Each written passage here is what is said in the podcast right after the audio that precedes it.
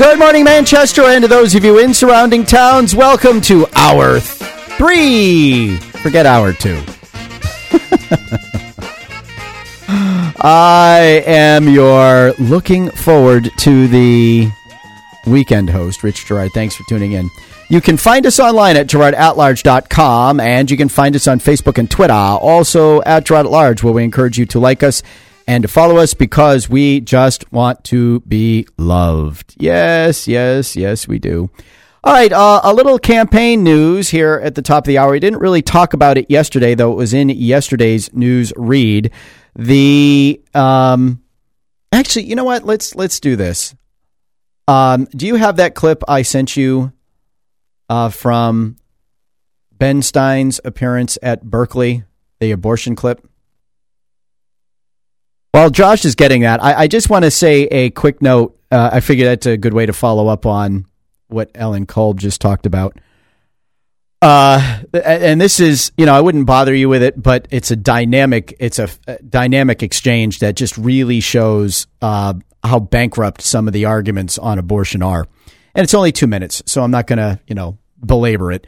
But uh, while while he's uh, digging up that clip, which I sent you, what Monday? You've got it. All right. We'll we'll do that clip, and then we'll transition to the um, to the Manchester uh, mayoral race. Josh, this is from Ben Stein's appearance at Berkeley University, the one where protesters uh, actually finally met with a real police presence. Uh, and police officers were allowed to do what they're supposed to do in these situations and it was remarkably peaceful. And I marvel at these people who accuse Ben Stein of costing the uh, Berkeley um, somewhere between, depending on who you believe, six hundred thousand and a million two on security. And as Ben Stein st- said in this speech, he said, "I'm not the one out there with clubs and hoods and pushing people around. I'm not costing anybody any money." It's the people who can't behave themselves because they would rather shut somebody down than have a discussion that are costing everybody all the money. This is a Berkeley student addressing Ben Stein on the question of life at Berkeley University. Go. Uh, first of all, I just wanted to thank you for coming. As uh, someone who is left leaning, I truly believe in freedom of speech, and I think that that is a principle that. Well, thank you for coming. All of. So, um, my question was about abortion, and I just wanted to know why exactly do you think a first trimester fetus has moral value? Okay, so a first trimester fetus has moral value because whether you consider it a potential human life or, an, or a full on human life, it has more value than just a cluster of cells. If left to its natural processes, it will grow into a baby. So the real question is where do you draw the line? So you're going to draw the line at the heartbeat because it's very hard to draw the line at the heartbeat. There are people who are adults who are alive because of a pacemaker. They need some sort of outside force generating their heartbeat. Okay, are you going to do it based on brain function? Okay, well, what about people who are in a coma? Should we just kill them? Right? The problem is anytime you draw any line other than the inception of the child, you end up drawing a false line that can also be applied to people who are adults. So either human life has intrinsic value or it doesn't. I think we both agree that adult human life has intrinsic value. Can we start from that premise? I believe that sentience um, has is what gives something moral value, not Okay, so- necessarily not necessarily being a human alone. Okay, Because- so when you're so when you're asleep, can I stab you? I'm still considered sentient when I'm asleep. Okay, if you are in a coma from which you may awake, can I stab you?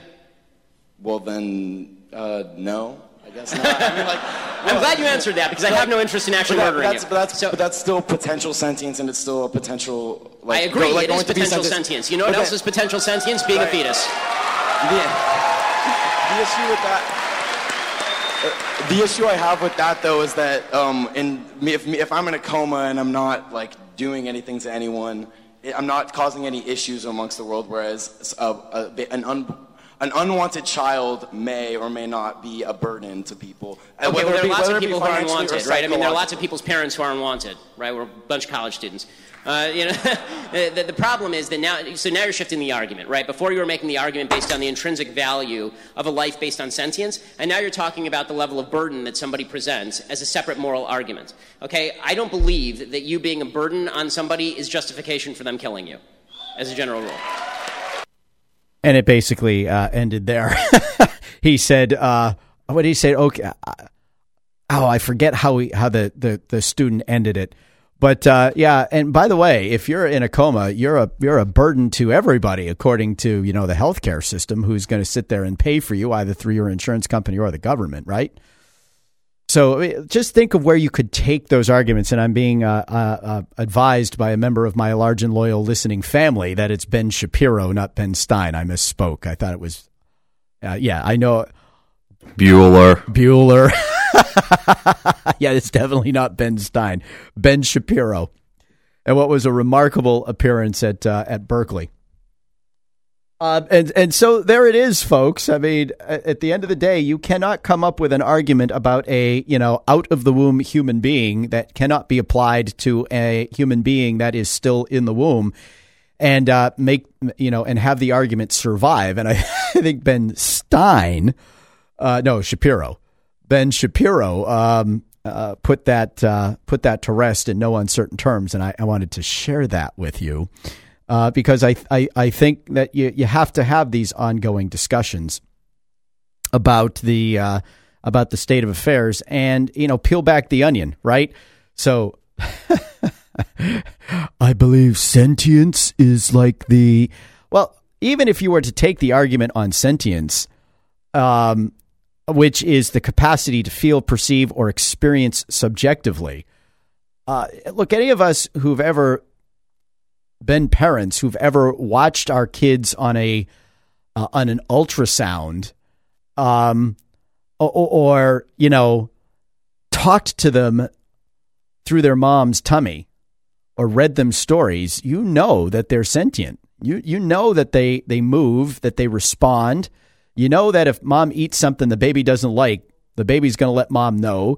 You know that if you re, you know one of the coolest things um, after my son was born my first son. You know, we we we read to him every night from the time we knew he was there, right? We read to the baby in the womb. One of the coolest things uh, after my son was born, after the doctors took him, after you know, after the doctors uh, took him out, she had to have a C section, right? And uh, I started talking. I was I was uh, I was a good distance away, and as I was talking, no no joke, you could see Dominic turn his uh, turn his uh, turn and look in the direction of where I was talking. He, he didn't look at the doctors who were talking. He didn't he did, he looked at me. He recognized the voice. It was really cool. All right, we have our friend Harriet on the line. She wants to discuss right to know issues. I guess we'll get to the mayor's race at the top of the eight o'clock hour. Good morning, Harriet. Good morning, Rich. Um, as you know, the Right to Know Commission has had two meetings. I am extremely pleased with the direction it's been going in. Uh, Bob Giuda, our chairman, has driven the um, Senator Giuda. Senator Giuda. Mm-hmm has driven the information that citizens have a right to know, and it government is there for the citizens. He has made that statement, and he really picks people up when they try to make out as an elected official. Well, sometimes as a school board member, we don't even know about a right to know request because it goes to the superintendent. And he made the statement that's the problem. Too many school boards have turned their authority over to the superintendent. And um, we expect that the report will be done by November 19th, uh, draft report. It'll be reviewed and be turned in by November 1st. David Saad of Right to Know New Hampshire yesterday provided a um, Excel sheet of all the states and what they have. Six have ombudsmen or offices that hear Right to Know, and then uh, you you basically go to court for I believe it was 26. Um, and the burden as everybody there is talking about the burden of a citizen having to go to the court. And I think most interestingly is everyone is talking about the violations of the public officials in the right to know. And Senator Giuda asked New Hampshire Municipal Association, do you have training sessions on right to know? And they said, um, yes, but not mandated by anybody to take.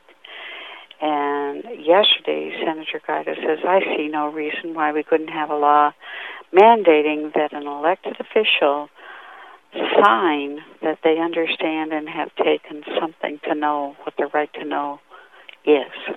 Mm-hmm. It has become an issue out there that uh, people are complaining that they're being abused under right to know. And then quickly, you mentioned the David Taylor case, and I think we need a bill in the legislature to say that the judges are not interpreting the law per the preamble openness of government is essential or article 8 of the constitution because right. i know of at least three cases where judges have uh, what i feel avoided or gone around the fact that um, as in timberlane a handicapped person, homebound, has no way of getting to that office to pick up a thumb drive once it's paid for. Secondly, that certain poor citizens are shut out from information if they can't afford it. And third, the fact of the matter is um, as in yesterday's meeting, the discussion was why are we paying this kind of money for information that belongs to the citizens? Yeah, no, and, and I don't, and I don't disagree with you on those points. But not having been at the oral argument, I don't know if David Taylor raised those. But I think um, what the as I read the the court's ruling, I I think what the court did was actually conform to the law. And I would encourage you, Harriet, to read that uh, you know to read that opinion at Taylor versus SAU 55 and use it as a guidepost for your commission to recommend changes to the right to know law because the court was pretty clear about what it thought the limitations of the law were, and in doing so, in my mind's eye, pointed out exactly where and how the law should be changed.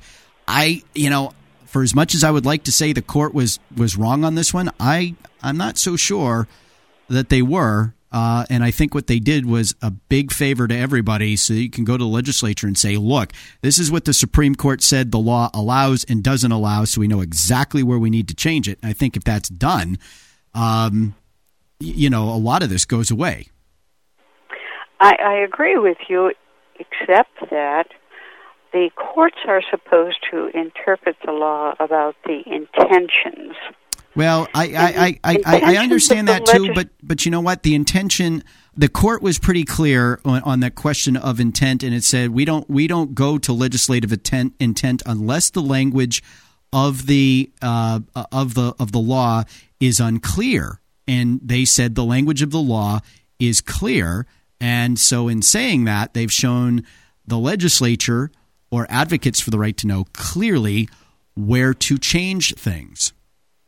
And and I agree we're going to have to change things, but I don't think that laws can spell out every little thing. No. And, and generally, the Supreme Court's been pretty good on the presumption of coughing up the information uh, versus not coughing up the information. But they're not being clear on the fact of the matter that that um, SAU has been obstructive. They are not following the intent of Article 8 or the law, right. which openness of government states must be. I am looking for a handicapped citizen who will bring a handicapped suit because that handicapped suit is under federal law where they must do things. And I'm really tired of what Metzler has done to make it most difficult for a citizen to have information. Harriet, thank you and for the call. Harriet, I'm sorry we get it. Um, we're way over time, and I got a segment coming in, but thank you for the call. Your points, as always, are well made. Thank you. All right, that's our uh, right to know watchdog, Harriet Cady, now a member of yet another right to know commission here in the state of New Hampshire. Sounds like promising progress is being made. We're going to take a really quick break for traffic, weather, and sports. Mike Bistany's in the house. Stay with us.